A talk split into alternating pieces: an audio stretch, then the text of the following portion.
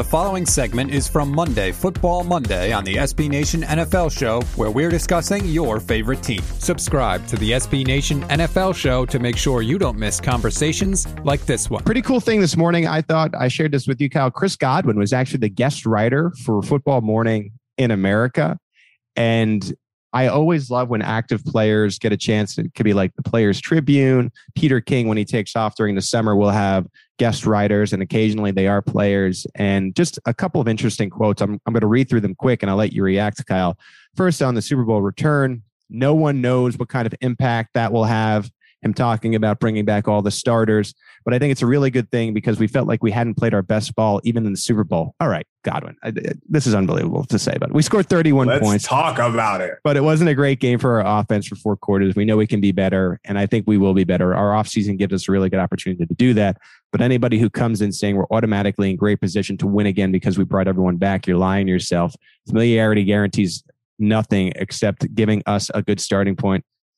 I could relate to this. I covered a team who literally brought almost everybody back. I believe it was 20 of 22 Super Bowl starters, and they came up just short. And that was a, a depth issue. And you could tell, I thought the Chiefs last year, and I, I obviously watched them much, much closer than you do, Kyle, but I'm sure you, you caught plenty of highlights of the Chiefs. They looked a little bored in the regular season. Like you really have to fight that boredom, especially when you were coming off that Super Bowl win.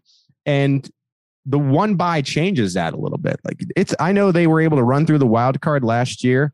Heinicke almost stunned the world. Let's not forget about that. Um, but you want to put yourself in a position for that one and only NFC bye, and that means taking care of business in the regular season. So you just can't get complacent in that sense. And, and it, it's good that Godwin recognizes that. I love that quote. I love everything about that quote just because he he understands what it takes. And yeah, as you mentioned with the Chiefs, it just seemed like they were going through the motions. They knew that they were good. They knew that they were talented, but it's just tough to get up for a game week in and week out. Whereas on the opposite side of the fence, every team that faces the team that just won the Super Bowl is going to give you everything they've gotten. So, uh, yeah, it seems like Godwin, he went out of his way to say, hey, we did score 31 points, but uh, it wasn't a great, like that was just funny just because Right. They really do think that they can get that much better. And it sounds like Tom Brady has a lot of impact on it. So he has a quote about that as well. Yeah. Into the Tom Brady quote As for Tom, we've thrown a few times this spring, Godwin said. His arm is so live. What I appreciate about him is the ball he throws is so re- receiver friendly to the touch and putting it right where you want it. I think mentally he has a good feel for the fact that he knows everyone isn't like him because he's like, okay, on to the next one but he's not forcing his attitude onto anyone. Now, if we get into training camp and guys keep saying, remember this and that from last year, then he'd say something. But I don't see that happening. We know what the mission is. And pretty clearly, Tom Brady changed the entire culture of the Buccaneers.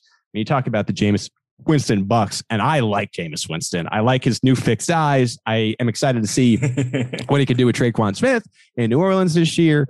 Uh, but that was just a different culture with the eating W's. I'm sure he regrets that, but it just it felt like, in a sense, a like a joke. I don't want to go too far into that because they did win some games, but it felt a little bit more like a, a joke franchise where Tom Brady came in. And I remember Bruce Arians said last year not ever really in history has one man impacted a team in such a good way so fast as Tom Brady was able to. And it just was an expectation of excellence.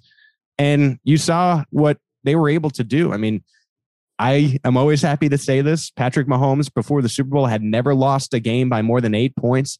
And it, Tom Brady came out and they were scoring at will in that Super Bowl, and the defense was dominating.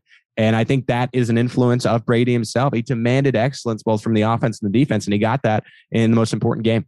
I think expectation of excellence is a perfect way to put it, just because. You can hear the rest of this conversation by subscribing to the SB Nation NFL show wherever you get your podcasts.